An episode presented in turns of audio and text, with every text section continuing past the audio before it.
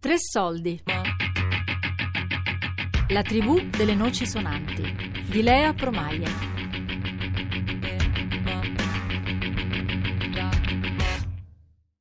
Ieri ho trovato una mantide gigantesca perché c'aveva le uova dentro.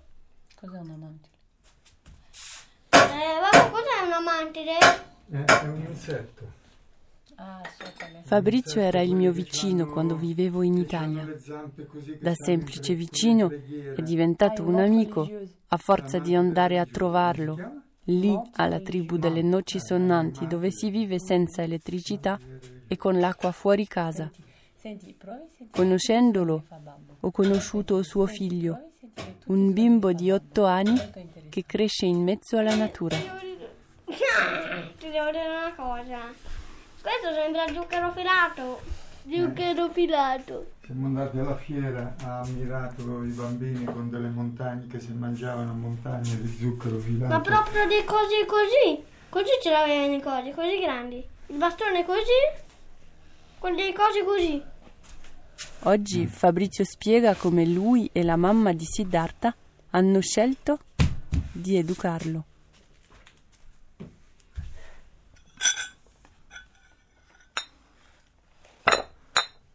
Siddhartha.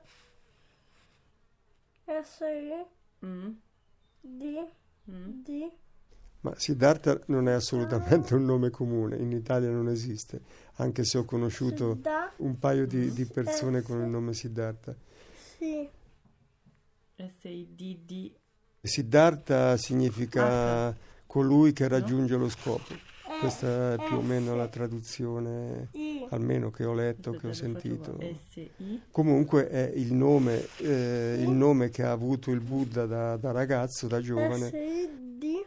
D. Per cui per me che cerco di seguire gli insegnamenti del Buddha, che sono molto preso da questa cosa da tanti anni, insomma, per me è un nome importante, sacro. Siddhartha.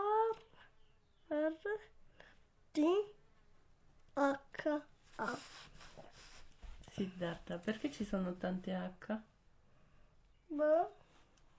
L'abbiamo scritto anche con due H all'interno delle varie, cons- delle varie sillabe consonanti, quindi è un po' strano quando stiamo andati all'anagrafe a scriverlo, però poi come qualsiasi altro nome eh, si associa al bambino, il bambino è lì presente, si chiama Siddhartha e finisce lì.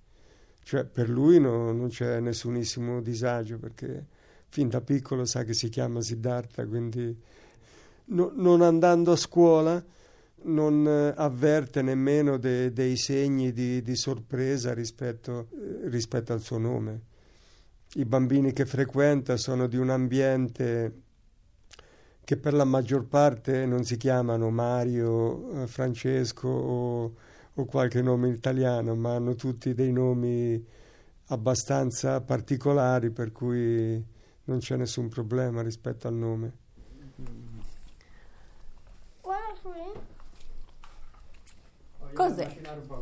Sì, c'è La mia scrittura. Che ha iniziato Mm. Chi ti ha insegnato? Babbo. Babbo? Questa è la mia. Questa l'ho scritta io. Cosa è scritto qua? Io. Questa io. Questa babbo. Questa io. Questa io. Questa io. E qua cosa è scritto? Um, Tana. E qua? Olio. No, Ah? olio sta qua. Ah, Sì. Qua. mm, Vede? Sì. Perché io pensavo che dicevi qui olio. Mm. E qua? Luna. Allora insegni la lettura?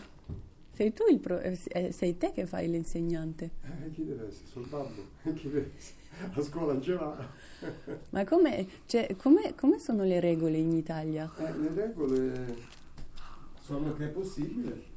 Dai comunicazione alla scuola che, che fai scuola familiare, non lo mandi a scuola e, e finisce lì. dopo deve dare l'esame alla fine dell'anno. Ma adesso mi viene in mente la scrittura, per esempio. Oggi no- non esiste più la bella scrittura, sono abbastanza liberi di scrivere come vogliono. Cioè, io con Siddhartha ho adottato un sistema totalmente antico, come mi hanno insegnato a me.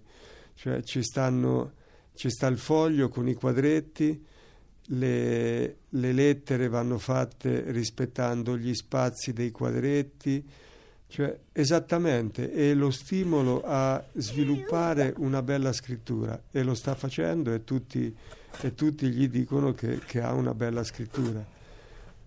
Questo mi sembra importante. So per esempio che la scuola steineriana eh, è, è, di tutt'altro avviso, loro fanno scrivere lettere libere in un foglio senza righe, senza quadretti. Però Siddhartha è già un bambino totalmente libero, che vive una dimensione rispetto ad altri bambini che crescono in un appartamento, è estremamente libero, quindi un minimo di inquadratura per me eh, ce n'ha bisogno. Cioè, un tempo l'educazione era abbastanza costrittiva. Siddhartha sinceramente può fare quello che vuole, si può sporcare, può stare fuori quando è freddo, può rischiare di ammalarsi, può rischiare di cadere da un albero, può fare quello che vuole, cioè ne, nei limiti perché poi ci sono gli alberi che sono eccessivamente alti e cerco di non mandarcelo.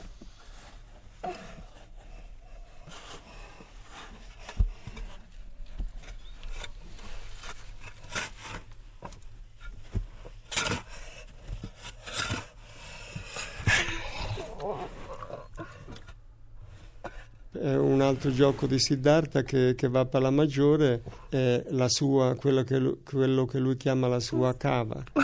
Praticamente è una buca, una specie di tana che era stata iniziata da un vecchio cane che ho avuto nel passato e, e lui si diverte a scavare ancora. Allora te vai e io vado perché tutto questo Siddhartha è molto fragile quindi questo non può succedere niente, quindi entri te e io vado dopo. E la terra la butti per questa parte, va bene? Così mi vado vicino e posso sentire tutto. Ti va? Uh-huh. Però stiamo attenti, va bene? Sì. Grazie.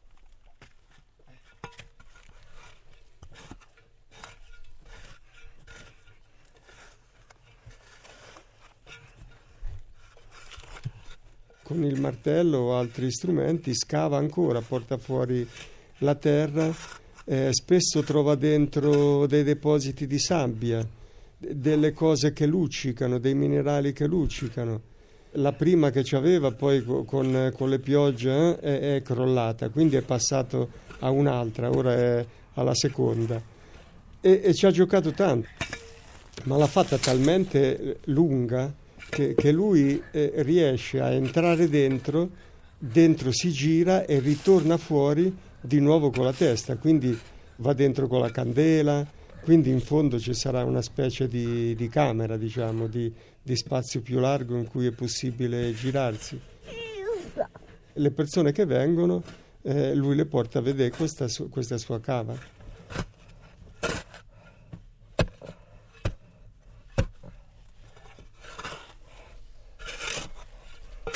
E poi tempo fa si era fatta tutta una storia che voleva proseguire questo tunnel fino ad arrivare alla strada asfaltata eh, e quindi disteranno almeno 500 metri. Insomma, una cosa abbastanza fantasiosa comunque.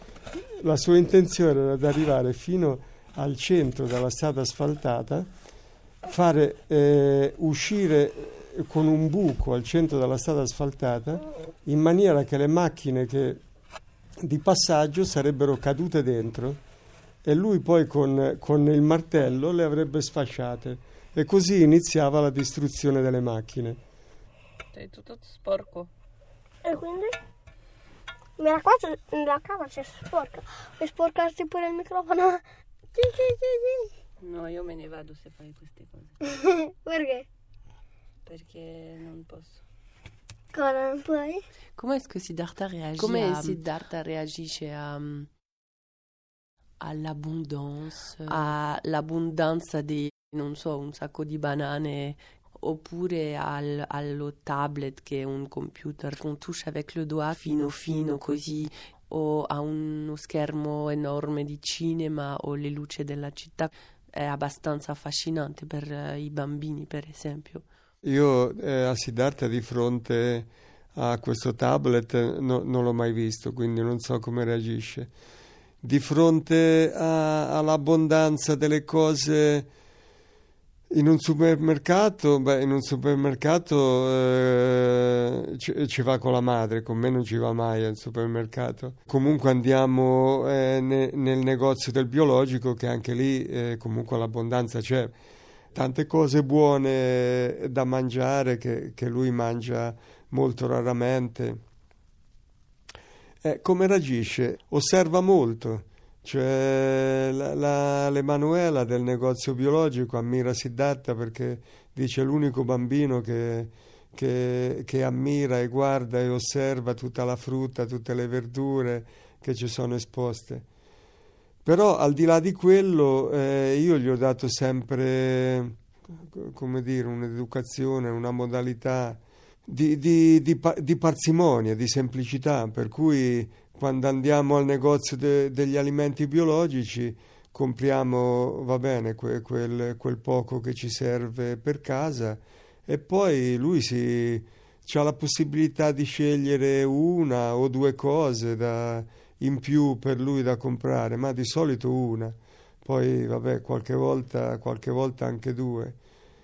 E, e si accontenta così, gli va bene così, e, e questa è la modalità che abbiamo avuto da sempre.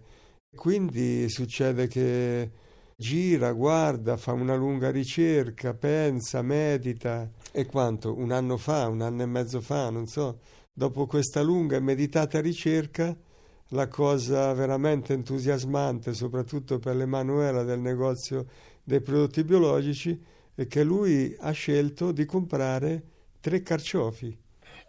Ah, Siddhartha, eh, io mi chiamo Siddhartha, dimmelo in italiano, dopo ti lo insegno in francese. E io mi chiamo Siddhartha. No, dillo tranquillamente. Io mi chiamo Siddhartha. Ok. E questo è un albero, è una radice con l'albero che sta partendo un albero. Qui cresce un albero, un altro. Alors, en français, ça se dit comme ça. Je m'appelle Sarei veramente Siddhartha. molto contento Sì. se lui, visto che io prima o poi non ci sarò più, continuasse a portare avanti la situazione che io ho iniziato. Ma su questo chiaramente non c'è assolutamente nessunissima sicurezza. Tante cose mi fanno anche preparare per eh, un'eventuale risposta di Siddhartha che vada in una direzione diversa. Cerco di prepararmi soprattutto a- ad accettarlo, a non, eh, a non farlo sentire male per questo ve- verso di me, a non farlo sentire, eh, come dire, rimproverato per qualsiasi scelta che possa fare. Però penso che comunque eh, ogni figlio poi assume una sua individualità e, e deve fare le sue esperienze, soprattutto nel mondo di oggi. E le possibilità di scelta sono infinite. Ho la parata. Dove la vuoi un pizzico? O qui? Da nessuna parte. O qui? No, no, no, no, che cade. Dai, parto. Tal padre, tal figlio. Non ce la facevo proprio a dirlo. No- non si può dire che io non sia stato ribelle e anticonformista. Lo sono stato in pieno. Eh, eh, sì, eh, non ho cominciato all'età sua, però lui ha cominciato molto prima. Penso che la battaglia è finita, no? No? Sono stupita, pensavo che funzionerebbe solo due minuti. Invece di più. È morta? Eh? No, guarda. Lampeggia. Mm. Ma ancora non è morta. Ma tu non sapevi cosa era un registratore prima? Mm.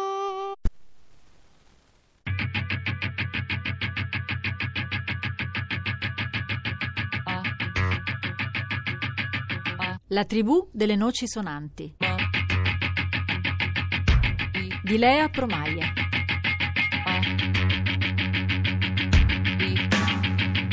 Tre Soldi è un programma a cura di Fabiana Carobolante, Daria Corrias, Elisabetta Parisi e Lorenzo Pavolini. Podcast su tresoldi.rai.it